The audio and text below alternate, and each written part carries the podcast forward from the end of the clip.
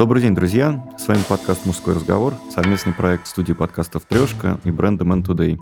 А поговорим мы сегодня о том, насколько сложно решиться на то, чтобы заниматься тем, чем ты действительно хочешь заниматься. То есть не идти какой-то проторенной дорожкой к диплому юриста, менеджера или кого бы там ни было, а позволить себе именно творчество и пойти вот в эту дверь, за которой неизвестность. Вот как для тебя это проходило? В какой момент ты понял, что музыка — это действительно дело жизни, и а не что-то вроде хобби? Слушай, на самом деле решиться на что-то сложно. Это когда у тебя уже есть какой-то жизненный опыт, а когда тебе 18 лет, и за твоими плечами ноль жизненного опыта, решиться на что-либо очень даже просто.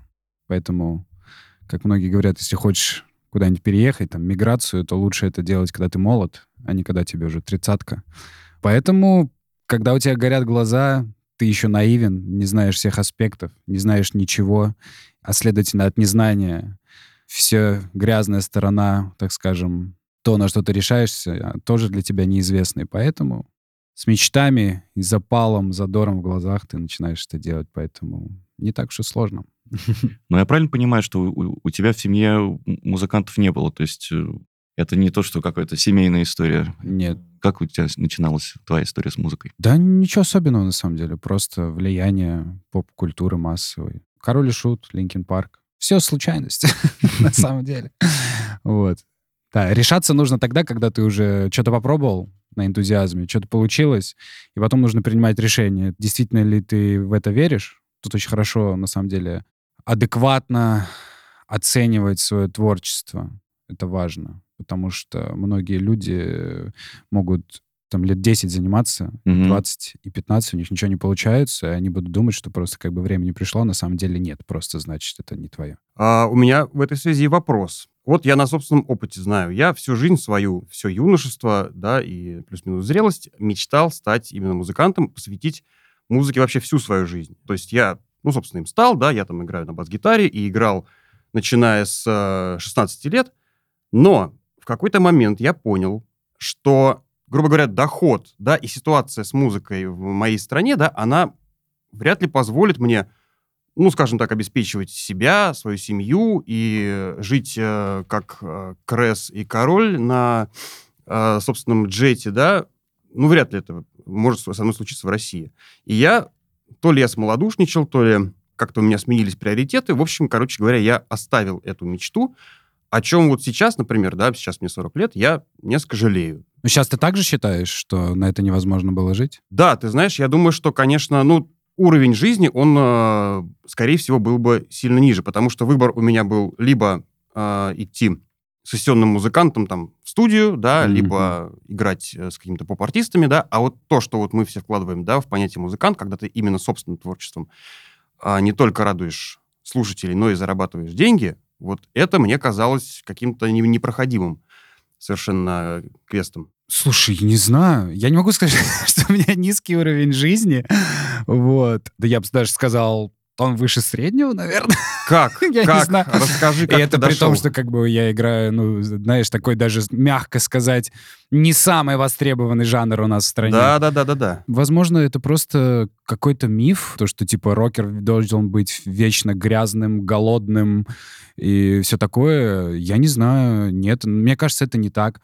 Потому что, во-первых, очень сильно все поменялось. Возможно, просто ты относишься к другому поколению, и у тебя заложены немножко другие вещи, потому что у нас с тобой разница в 10 лет. Так. В любом случае, в этом есть разница. И ты просто не попал.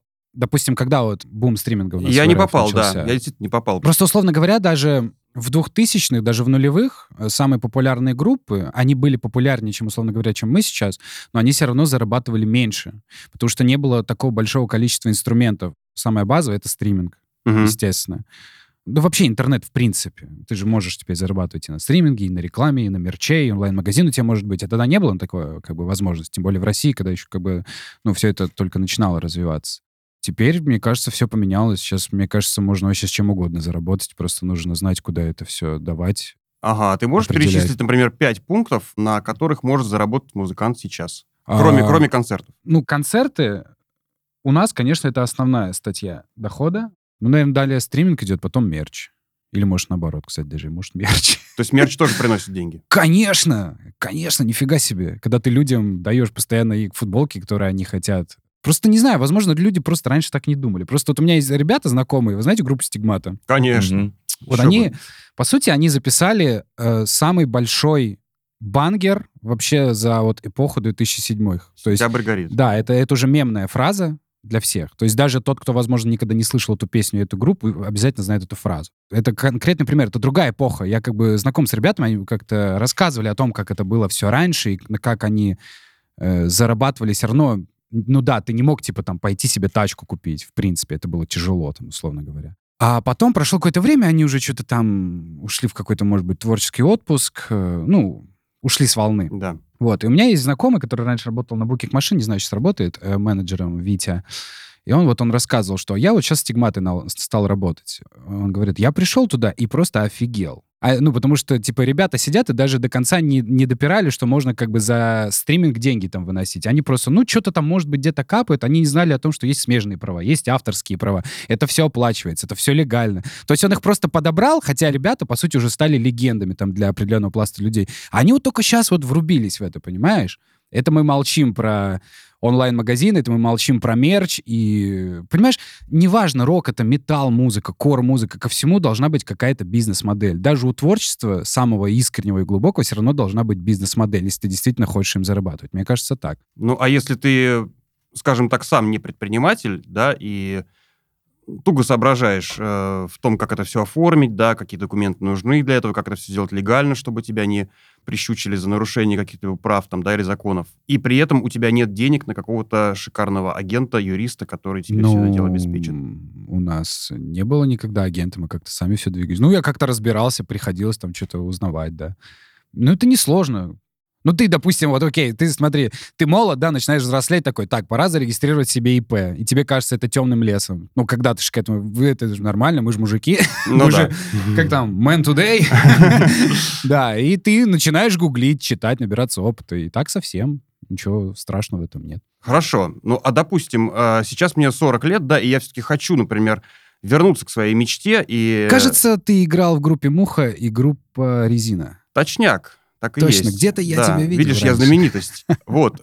Допустим, если человек, хорошо, не я, а человек абстрактный, который в 40 или 40 плюс понял, что всю свою жизнь он занимался какой-то чепухой, и ему нужно встать обратно на рельсы, на которые он пытался встать в 18 лет, и все-таки добраться до своей вот этой вот звезды. Что ты порекомендовал бы такому парню? Конечно, странно, да, наверное, что вот я сейчас буду 31-летний рекомендовать человеку, которому 40, как стартовать. Опыт, у тебя есть опыт. Да, у меня есть опыт. Блин, ну, во-первых, я, к сожалению или к счастью, пока не проживал период в 40 лет, чтобы иметь такой опыт и сказать тебе уже задним числом, что нужно делать. Я не знаю. Честно могу сказать, что я не знаю. Я не хочу сейчас, знаешь, кидаться какими-то красивыми бизнес-коуч терминами, потому что каждый случай, во-первых, уникален, каждый возраст уникален, каждый прожитый опыт уникален, и поэтому, мне кажется, это будут пустые советы. Есть одно самое главное. Неважно, сколько тебе лет, просто если ты занимаешься творчеством, если ты пишешь какие-то песни, они должны быть классные. Если творчество не классное, в принципе, ты можешь уже на старте понять, что оно не классное, потому что если оно не классное, обычно фидбэк отсутствует. Вот и все. То есть фидбэк — это и есть критерий качества твоего продукта? Да. Сначала ты выпускаешь все на энтузиазме, возможно, случайно появляется какой-то фидбэк, потом ты что-то дополняешь, снова появляется фидбэк, и когда вот у тебя уже фидбэк за фидбэком, ты понимаешь, ага, кажется, это не просто я песенки там куда-то пишу в стол. Кажется, это действительно кому-то нужно. А какой уровень фидбэка нужен? То есть это, скажем, твоя девушка и твои друзья сказали, что это классная песня? Нет, или даже незнакомые? Нет. Девушка-друзья — это как раз-таки то, что, к чему вообще нельзя прислушиваться. Это как бы помогает, мотивирует. Это такие вещи, которые, типа, ну, если тебе сложно на что-то решиться, то это может помочь. Но далее, впоследствии, обязательно нужно выходить просто на рандомных людей, на интернет, на тех, кто с тобой не знаком, кто тебя не знает. Лично никогда не общался. И можешь ли ты разговаривать с ним на одном языке, каковой является музыка? Какой должен быть фидбэк? Это все относительно. На старте тебе достаточно совсем небольшого фидбэка. Потом ты начинаешь приедаться к такому небольшому фидбэку. Если ты выпускаешь, там, условно говоря, второй трек, и фидбэк был такой же, как и на первый, то такой, надо что-то еще. Вот. И постоянно нужно пытаться повышать фидбэк, конечно. У нас, кстати, в последнее время с этим проблемы, поэтому мы тоже, знаешь, в кризис попали. Слушай, ты упомянул стриминговые сервисы, но помимо этой части интернета появилось много каналов, через которые можно, музыканты современные могут общаться со слушателями. Это и те же самые подкасты, которые мы сейчас записываем, и какие-то видео форматы, и социальные сети, и чего только нет. Что из этого вам в свое время тоже помогло как-то нарастить фанатскую аудиторию, как-то громче заявить о себе? Насколько вот эта интернетизация и цифровизация нашей жизни сказалась на вашем творческом пути? Да, если бы не цифровизация, то, возможно, и не было бы ничего. Раньше на бобину как бы записывали на кассеты, сейчас все по-другому. А реальность пока такая. Возможно, дальше она будет другая. И, скорее всего, она будет другая. Сейчас, да. Мы выстраивали себя, конечно, основываясь на этом фундаменте. Угу. Я могу старпера включить, да, и рассказать, как мы это делали. То есть у нас были наклейки, мы в типографии заказывали наклейки, слушайте нашу группу там и так далее, прорыв, мечта и прочее-прочее. Этими вот ручками расклеивали в метро, на эскалаторах, на столбах и тому подобное. Главным прорывом для нас считалось, если нашу песню возьмут на радио, и поставят даже в 3 часа ночи, в какое-нибудь адское неэфирное время, все, значит, все, никто не спит, слушает. Все, ребята, мы на радио. Вот теперь начнется. То есть, все и когда жестко. Я наблюдаю за развитием команд, которые, условно, начинались, ну, на рубеже нулевых и десятых, я, конечно, не то что завидую, но я просто восхищаюсь, сколько инструментов есть для того, чтобы просто ты из своей собственной спальни, из собственной квартиры, там, да, хрущевки, ты можешь заявить о себе просто вот на весь мир. Это удивительно. Да, просто удивительно. Так и есть. Но, с одной стороны, получается, что каналов стало больше, но они... Конкуренция тоже выросла с этим. Да, они открыты для всех, а потом, видишь, Дима упомянул радио. Действительно, раньше это был такой мощный инструмент, через который ты мог попасть в уши нужным людям. Слушай, на самом деле радио тоже является важным и мощным инструментом. Цензура жесткая, но это такой же до сих пор важный и мощный инструмент. Знаешь, какая фишка?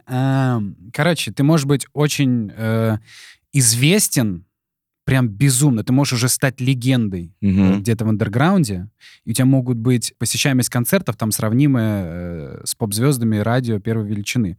Но как только ты начинаешь выходить на радио, это значит, что ты уже вообще всю свою аудиторию загробастал, которая именно пришла за тобой, и ты начинаешь уже гробастать зевак, те, кто сбоку, водители, офисные работники, те, кто с музыкой связан чуть-чуть меньше, потому что сначала ты музыку делаешь для тех, кто в музыке по своей инициативе заинтересован. А потом, когда ты уже выходишь в такой прям совсем масс-маркет, ты уже становишься прям звезда вот уже для каждого, знаешь, типа для каждого второго. Вот, поэтому это тоже важно. Теперь это просто стало, это чуть-чуть, наверное, другую функцию несет. Теперь, раньше это был метод распространения, а сейчас это как бы тоже метод распространения музыки, но здесь теперь очень такой имиджевый фактор присутствует. То есть ты должен как бы зафиксировать себя, вот этот чекпоинт, знаешь, отметить. Угу. Ну, то есть сначала фэны, потом уже публика, скажем так. Ну, не то, что фэны, сначала просто те, кто ищет музыку, те, кто в ней заинтересован, а потом уже добираешь всех остальных. А насколько какое-то музыкальное комьюнити помогает? Вот я просто смотри, если вспоминать прошлые, еще более прошлые поколения, старше, чем Дима, то были ли там Ленинградский рок-клуб, или там тот же упомянутый Король и шут выступал там в клубе Там-Там, где тоже какие-то группы через него проходили. Сейчас вот какие-то есть такие культовые места или сообщества, через которые проще заявить себе? Ну, слушай, вот у рэперов есть такая фишка с комьюнити до сих пор, и я, честно, могу только позавидовать, это круто. Потому что они друг друга дополняют, они друг друга блэсят. Очень круто, да. То есть это прям такая флейва, крюха, и они все там потом за друг дружкой, знаешь, как-то выстреливают. У рок-музыкантов как-то все по-другому. Рокеры почему-то как-то вот очень так обособлены. У них нет какого-то тимбилдинга между командами. Почему-то вот всегда так было, кстати. Я не знаю, с чем это связано. Возможно, это просто связано с тем, что рэперы чаще всего одиночки, им же нужно с кем-то общаться, поэтому они подтягивают своих кентов, и все эти кенты начинают читать рэп. А в группе уже как бы есть определенная фамилия, да, семья, уже, и вы в нее никого не впускаете, вы типа закрыты. Вот. Но это не очень. На самом деле сейчас как-то такого мало, и поэтому тот же Ленинградский рок-клуб, тоже завидую всей этой движухе. Сейчас как-то вот каждый сам за себя. Причем во многом это же такая российская история, потому что ну, в мире, и в Европе, и в Штатах, да, музыканты совершенно спокойно образовывают там супергруппы, да, играют друг с другом во всяческих там форматах, и, в общем-то, никого это особо не напрягает. Ну, там все-таки это более бизнес-проект, мне кажется, все эти супергруппы. Ну да, это чисто не только просто давайте полобаем, а еще и бабла поднимем. Но если говорить о разных форматах, то и в твоем творчестве, в том числе, у вас были каверы на известные композиции других музыкантов. Насколько это вот мне, человеку, не из индустрии. Насколько это сложно с точки зрения каких-то прав? Или ты можешь перепеть песню другого артиста без проблем? Как показывает практика на Ютубе, все перепевают без проблем. Угу. Там вроде бы это как-то автоматически все подхватывается. Это типа даже как-то отслеживается. У американцев на самом деле все по-умному очень сделано в этом плане. Machine Gun Kelly получил что-нибудь с кавер-версии? Короче, если это переработка, просто там, условно говоря, взят текст, это переработка, то это вроде бы долетает даже до самих авторов. Ну, я слышал, что он-то вашу песню прокомментировал, ему понравилось. Да. Котирует, типа, Wildways. Ну, наверное, он уже забыл. Много других дел. Слушай, ну а почему бы тебе не выступить некоторым таким мотором создания условного какого-то такого комьюнити междустилевого? Потому что Wildways, вы же, точнее, довольно спокойно относитесь и к каким-то фитам, да, и к каверам, и к сотрудничеству там. Даже с Киркоровым вы готовы были там, в общем-то, спеть и так далее. Вот. И я, собственно, вообще ничего в этом, кроме хорошего, не вижу. Вот. Может быть, этот пример объединит как-то все это дело? Слушай, ну, просто такими вещами очень легко и просто заниматься, когда ты молод. А когда тебе уже, опять же, 31, и у тебя это уже, в принципе, едет на каких-то рельсах, другими вещами начинаешь мыслить. Это же все не специально делается. Сначала вы просто вместе тусуетесь. А когда ты пытаешься специально создать какое-то комьюнити, ну, мне кажется, так это не работает. Это все должно быть вот искренне, от сердца, от души. На самом деле, в начале, когда мы только начинали, комьюнити было... Сколько нам там было? По 20 лет, по 21. Групп было много разных. Да, это был все лютый андерграунд. И мы как бы, слава богу, там как-то из этого выбрались, и что-то у нас получилось. Вот, тогда-то комьюнити было. Просто они все поотвалились, кто повзрослел, кто вышел, у кого ничего не получилось. То есть, по сути, просто одни мы и остались, да и все. И комьюнити, собственно, развалилось. А сейчас как-то построить новое, ну, не представляется возможным. Какие ключевые события вот на вашем пути, те самые рельсы, про которые ты говоришь, по которым оно идет, если отмотать это на несколько станций назад, какие-то такие, знаешь, знаковые моменты, когда группа делала очередной качественный шаг вперед, который вы, может быть, изнутри замечали, хотя снаружи это еще не было так очевидно. Слушай, ну не знаю, когда мы альбом, наверное, в Америке записали первый, вот он как бы тогда и выстрелил, и мне кажется, он, возможно, выстрелил, ну, опять же, выстрелил в андерграунде, да, выстрелил во многом из-за того, что это очень сильно как бы форсилось. Российское сообщество как-то очень хорошо это подхватило, что типа вот, они записали альбом в Америке, и он звучит очень по-западному. И он действительно звучал очень по-западному. Это очень сильно в общей массе российского там корг-музыки выделялось. Это правда. Да, и на это все обращали внимание, и это нас как-то вот... Какой-то фундамент под нами построило, да.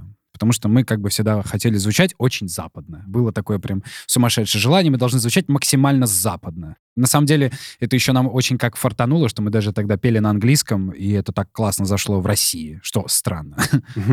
Но вас не срамили за это? Не пытались там как-то поддевать, что, мол, вы какие-то нетрушные ребята, хотите чистенько звучать, хорошо выглядеть? Ну, нам всегда такое писали, но... Понимаешь, мы же это делали... Ну, просто нам так нравилось. Ну, блин, мы просто выросли на западной музыке, и нам хотелось делать такой саунд, который был очень близок к нашему уху. Mm-hmm. Вот и все. В том числе и тексты на английском. Ну да. Но это, кстати, я не могу сказать, что это было удачным решением. Просто тогда был юношеский максимализм. Mm-hmm. Очень сильно хотелось греметь во всем мире. У нас были такие цели и планы. Ну да, не то, что по Сибири. Тур, да? В Европе-то вы погремели, вы же несколько раз ездили. Ну да, но это было еще... Мы тогда другой формат музыки играли, это был такой хардкор. Угу. Ну, не то, что погремели, опять же, да, в каких-то узких кругах были так, ну, стали набирать обороты, да. Катали европейские туры, приходили люди, прям уже начали нас знать, петь, подпевать. А где по энергии круче публика, там или тут? В России, конечно. Не, вообще, вот знаешь, в России, но самая классная публика — это в Минске, в Беларуси, реально. Минске. Я нигде, никогда в мире не видел такой публики, как в Минске. Я не знаю, возможно, это влияние Макса Коржа, на самом деле. Похоже на то, да. Но то, что белорусы творят на концертах, по крайней мере, Wildways, это вау. Ни с чем не сравнится. Класс. Смотри, И вы ориентировались на западных звезд, на мировых лидеров и так далее, да? Но... Не, на самом деле не на мировых лидерах. Нам нравилась такая довольно нишевая музыка западная. Не самая массовая, так скажем. Все равно вы, скажем так, ну ты, выглядишь гораздо здоровее, нежели герои той музыки. Так я же говорю, ты подразумеваешь ребят из 80-х, правильно? Нет. Ну даже сейчас, даже нынешние, в общем-то, рок-герои во многом выглядят, скажем так, более потрепанными, да, в свои 30, нежели ты. То есть, я так понимаю, что рок-н-ролльные излишества и злоупотребления, они как-то мимо вас идут. Ну или какие-то процедуры. Расскажи про процедуры. Каждый участник в группе уникален. У каждого есть свои слабости, так скажем. Никто не идеален. Да ничего, мы на самом деле едем в тур, дико там обдалбываемся чем можно, просто потом капаемся и все. А, вот и весь секрет, черт возьми. Это, естественно, шутка. Да нет, ну у меня как бы никогда не было. Может быть, у меня просто воспитание нормальное. У меня никогда не было проблем ни с наркотиками, ни с алкоголем. То есть телевизор ты не выбрасывал из окна никогда? Да на самом деле историй масса. Я просто не могу их рассказывать из этических соображений каких-то. Ну, начинается. Я так и знал. Да, ну, нет, еще и Наташа тут сидит. Не надо тебе знать. Вот, да. Между нами никому же не скажем. Ну, опять же, мы просто делали, мне кажется, это специально, потому что нам хотелось почувствовать вот эту жизнь, типа. То есть у нас уже появилась на это возможность, то есть, естественно, как бы вы там уже можете позволить себе и штрафы в гостиницах заплатить, и что-то типа того. Ну, почему этим не пользоваться? Это же весело, это же воспоминания. Вот. Ну, короче, в одной гостинице в Самаре мы находимся в черном листе уже 4 года. Там мы селиться больше не можем. Да, очень было весело. Какой-то мы кучу людей после концерта позвали к себе. Там было народу просто, не знаю, мы сняли какое-то бесчисленное количество номеров. В какой-то момент просто уже стали ходить, снимать новые номера, потому что не могли дозвониться до ребят и понять, в каком бухают. Такие, ну ладно, давай снимем новый, пойдем в этот бухать. Вот. И приехала Росгвардия. Да... Понятно. Приехала Росгвардия, нас всех записывали, мы вели с ними разговоры, вот, и мне понравилось. Ну, в итоге с ними, на самом деле, были очень обаятельные беседы, они такие с улыбкой и приколом, типа... Отелю было не смешно, росгвардейцам было смешно. Один из росгвардейцев сказал, блин, пацаны, я бы с вами сейчас отвис, конечно. Мы подарили им там диски, футболки. Вы писались в Америке, выступали в Европе. На твой взгляд, почему так сложно российским музыкантам выйти на мировой уровень? То есть понятно, что внутри СНГ и русскоязычной культуры они могут прославиться, а вы даже с песнями на английском языке, да и другие музыканты тоже, вот завоевать весь мир пока, по сути, никому не удалось. Так, а может быть, у него и не нужно завоевывать, нет? Может быть, это и не нужно. На самом деле, просто, возможно, нужно создавать и свою культуру, в том числе, русскоязычную. На самом деле, это, если ты посмотришь там топовые артисты, какие-нибудь Моргенштерн, Макан, у них все равно до хрена слушателей, и на Западе в том числе, потому что на Западе мы забываем еще о том, что сколько людей русских по всему миру проживает.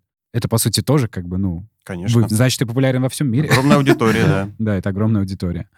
Короче, да, я сейчас как бы за то, чтобы топить за свое и пытаться это выводить как-то. Конечно, круто, когда есть какой-то негласный посол русской музыки, но у поп-артистов это никогда не получалось, я прошу заметить. Тату — большущее исключение, одно единственное. Подтверждающее правило. Да, круто, когда есть группа такой представитель. Да, Горький парк. Но если говорить конкретно сухими доводами, просто объективно уровень российской музыки не дотягивает. Понятно. Вот и все. Когда мы будем еще там дальше, условно говоря, развиваться в каком-то нормальном, спокойном, стабильном состоянии с рынком шоу-бизнеса еще там лет 40, 50, 30, возможно, ситуация вообще изменится, потому что появится новое поколение, подтянется наслушанность, подтянется образованность музыкальная. Опять же, это и плюс экономический фактор на это очень сильно влияет. На самом деле, вообще экономика, на самом деле, влияет вообще на все. Да. Почему у американцев такая как бы вылизанная идеальная музыка? Потому что очень неплохая экономическая ситуация, потому что есть легкий доступ к инструментам, есть легкий доступ ко всему, а когда у тебя легкий доступ к инструментам в детстве, ты очень быстро учишься, и это же тебя постоянно прокачивает, и там, знаешь, поколение, колледж музыкальный, там же, как у нас урок музыки, это нудятина, а там вас сразу определяют, на чем будет играть. Какой-то оркестр там пытается собрать, еще что-то. Это же все развивает. И, естественно, все это подтягивает, в принципе, и поп-музыку, и их... Поэтому столько так много у них музыкантов.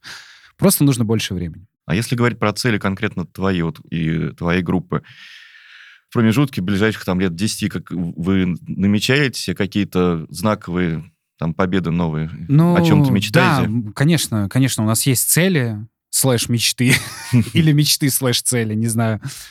Это нелегко, когда тебе уже 30, Естественно, ты уже понимаешь, что часики тикают, а некоторые еще цели не достигнуты. Он нам говорит... Нам говорят, что... Ну, блин, у каждого свое. Мы слышим, как они... Вот когда тебе будет 40. Поэтому можно изогнаться. Если говорить прям банально, то моя самая большая мечта — это когда-нибудь сыграть сольный концерт там в Москве и собрать там, условно говоря, дворец спорта. Вот это... Вот для меня это прям, ну, была бы мечта. Ну, хорошо, стадионный уровень. Например, Wildways собрали стадион, бахнули все на рогах и так далее. Что дальше, да? Да, ты выходишь со сцены... А дальше уже все. Наконец-то можно и детей порастить, слава богу. Вот что будет дальше. Но вряд ли же тормознешь-то, потому что если... Это же такое дело... Мне кажется, у всего есть предел. То есть ты думаешь, что может наступить выработка вот этой вот творческой энергии, которая, ну, как бы тебя покинет, да, и ты, скажем так, станешь выполнившим свою задачу музыкантом, да, который не то, что может выполнившим, теперь отдыхать. Ты возьмешь точно большую паузу. Мне кажется, когда происходит какой-то прям совсем уж глобальный чекпоинт, как минимум ты становишься финансово более обеспеченный. Конечно. Это, опять же, тоже влияет. И есть время и подушка на то, чтобы, ага, возьму-ка я перерыв и подумаю, что мне с этим делать дальше. Скажи, зарабатываемые деньги ты тратишь все... без остатка или во что-то вкладываешь? Слушай, ну квартиру в Москве я не могу себе купить. По крайней мере, ту, которую хочу, я не могу купить. В спальнике, да. Просто в Москве еще сильно там ценник на недвижку. Не, я не все трачу, у меня что-то остается, но на хату собрать не могу. Ну, то есть ты в наволочку складываешь? Не, я что-то там, бывает, крипту купил. Потом, правда, она чуть подуменьшила, потом снова подросла. Я такой думаю, блин, почему я не вывел? Сейчас снова подуменьшилась, пока чуть в минусе. Ну, на самом деле, это было бы хорошо. Я, в принципе, за то, чтобы деньги всегда работали. Я и ребятам в группе советую, что, пацаны, если у вас есть какой-то большой приход, лучше не просто там, типа, тратьте его, а лучше подумайте, чтобы он хотя бы тебя сохранял. Поэтому я как-то стараюсь думать в этом направлении. Конечно, не всегда есть на это возможности, время, потому что, блин, все это очень сильно отнимает много времени, а это тоже такой новый неизученный предмет, вся эта финансовая грамотность. Ну, мне повезло, что у меня, в принципе, с ней неплохо. У меня нет как бы такого, знаешь, типа гена транжиры. Не знаю, вот есть люди, которые, знаешь, от зарплаты, сколько они не зарабатывали бы. Даже вот когда много, бац, все нужно просрать сразу. Да. Вот, у меня как-то такого нет, поэтому я как-то стараюсь балансировать. Но есть к чему стремиться, и хотелось бы, да, более классно как-то вкладывать свои финансы. Я согласен с тем, что деньги должны всегда работать, а вот люди не всегда. Вот как выглядит твоя рабочая неделя, рабочий день? Сколько времени у тебя остается на себя? Или просто обывателям не всегда понятно, как выглядит ваша работа изнутри? Слушай, ну когда вот нет какой-то вот медийки, да, там типа съездить на подкаст... Или еще что-то, когда нет никаких съемок, концерты вот мы ожидаем пока что, да. Ты сам определяешь. Ну, вот я делаю, что хочу, типа. Ну, последние там неделю я практически... У меня дома своя студия домашняя, и последнюю всю неделю я проводя время в ней, пытаясь что-то написать. Но у нас сейчас с гитаристом такой непростой период, мы не понимаем, что мы хотим сейчас написать, поэтому мы сейчас что-то пробуем, мы что-то вроде не то, что-то не то. Поэтому сейчас такая скучная, рутинная, немного даже депрессовая работа, когда ты сам должен себя заставлять. Ты такой думаешь, блин, за 2 месяца я ни одного трека не написал, нужно что-то попробовать. И в итоге день тратишь, сидя в студии, и потом к вечеру слушаешь то, что записал, думаешь, ну и хрень какая-то. А что это такое? Это выгорание? Или это какая-то такая традиционная история, которой не стоит пугаться? Ну, вообще это, естественно, циклами всегда происходит. Но сейчас это, возможно, из-за того, что нам уже всем опять по 30, сейчас какая-то такая уникальная вещь. Опять он нас с тобой пнул только что. Эйджизм проходит красной линией. Для нас сейчас... У нас бывали какие-то незначительные кризисы, но они как-то быстро рассасывались, а сейчас как бы вот... мы понимаем, что как-то мы что-то подустали. Да, что-то подустали, уже в написании музыки энтузиазм не тот, где-то нужно его получить. На самом деле, просто последние пару лет были, в принципе, очень тяжелыми. Они были действительно очень сложными. И это все сказывается. Порой нужно просто впустить это состояние в свою жизнь, принять его, там, не знаю, отправить себя в какой-то отпуск, съездить, отдохнуть, перезагрузиться, чем-то снова вдохновиться. На самом деле путешествия очень помогают в этом плане. Слушай, а по поводу путешествий, ты упомянул концерты. Как много вы проводите в туре и какие концерты ожидаются в ближайшее время там с МТС Лайв? В октябре, да, у нас будут тур по России, там и Камчатка, и Сибирь, и Дальний Восток, и, в общем, вся мать Русь. Вот. Ну, а в декабре сольные концерты большие. Первый раз у нас будет такая большая площадка. Не знаю, сколько там будет людей. Я уже сказал пацанам, если там не будет хотя бы пятака, я дома останусь, я не поеду туда петь. Переводим 5000 зрителей. Да. Это как раз на МТС Лайв? Да, это МТС Лайв. МТС Лайв Холл в Питере и в Москве 9 и 16 декабря. Угу. Вот. И очень волнительно эти концерты, потому что мы теперь замахнулись на клуб побольше, так скажем. Угу. Мягко говоря. Я думаю, все получится. Будем надеяться. Слушай, скажи, а тур, он сам по себе не задалбывает переезды бесконечные? Задалбывает условия страшно. Там адские, они же не всегда, это же не private jet. Условия адские, на самом деле, просто потому что специфика страны такая, большие расстояния. Именно. Ты не можешь, как америкосы, ездить на найтлайнере, где у тебя там PlayStation, все дела и все идеальные дороги. Поэтому где-то перелеты, где-то поезда, где-то на автобусе, на своем хотя бы, слава богу, но где-то дорога говно, где-то еще что-то не так. Конечно, это выматывает страшно.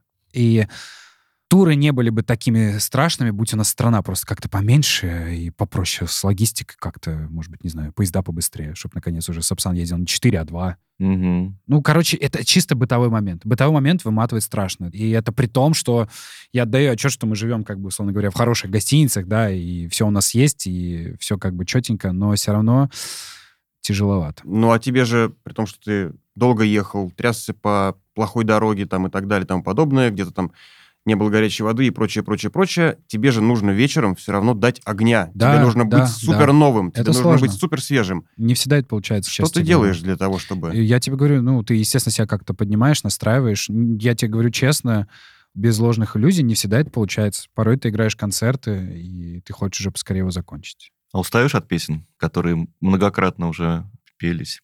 Играли. Да слушай, конечно, ты их перестаешь слушать в какой-то момент. Да нет, на самом деле, не сказать, что устаешь. Просто есть песни, которые неудобные, есть песни сложные, есть песни, которые там подыхалки непросто, еще что-то. Просто есть, которые тебя бесят. Но почему-то нравится всем остальным, да? Да, вот. Но в целом, чтобы как бы... Нет, это же твои песни, нужно их ценить. Ты упомянул Nightliner с PlayStation, а в вашем автобусе какие есть радости жизни? Вот у нас висит там телевизор и приставка. Мы вот целыми днями дрочимся в фифу. Что, ну, слушай, это хорошее занятие. А если говорить про ваш райдер, есть какие-то странные, необычные пункты? Да что нет, кстати, мы в этом плане очень простые ребята.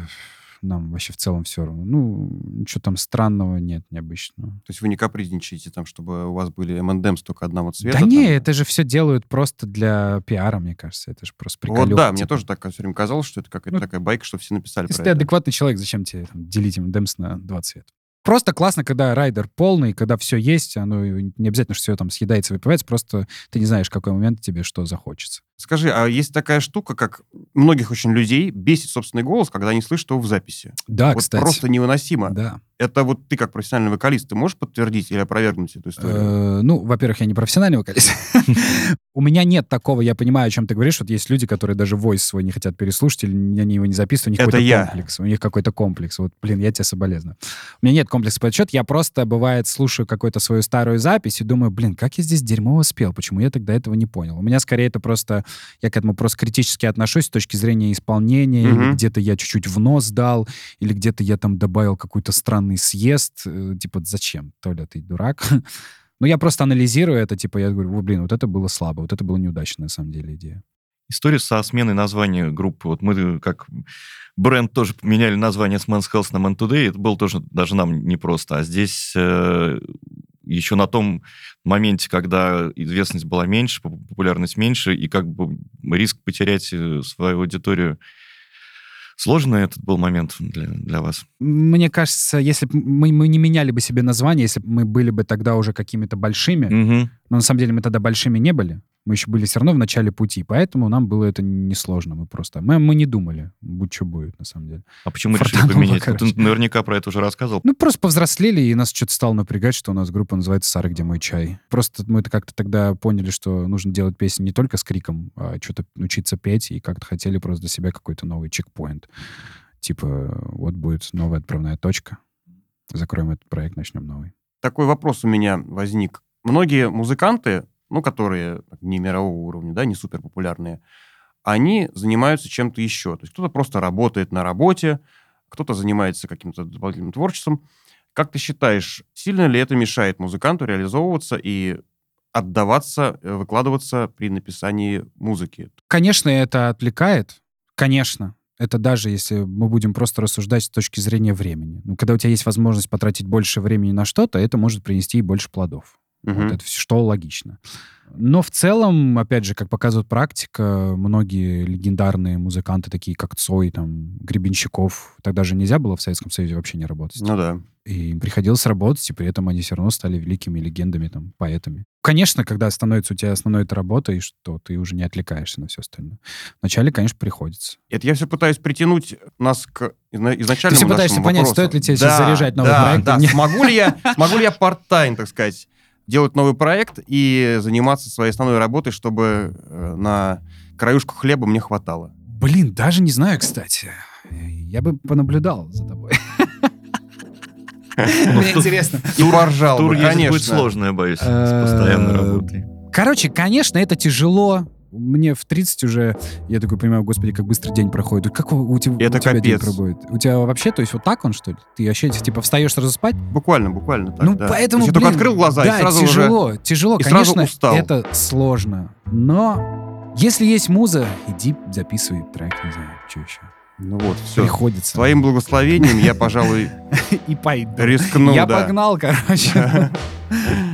Ну что, Толь, спасибо тебе большое за этот разговор. Спасибо. Отдельное спасибо за то, что нас дождался. Да. Было очень интересно и круто. Спасибо тебе огромное. Спасибо вам. Спасибо, что пригласили.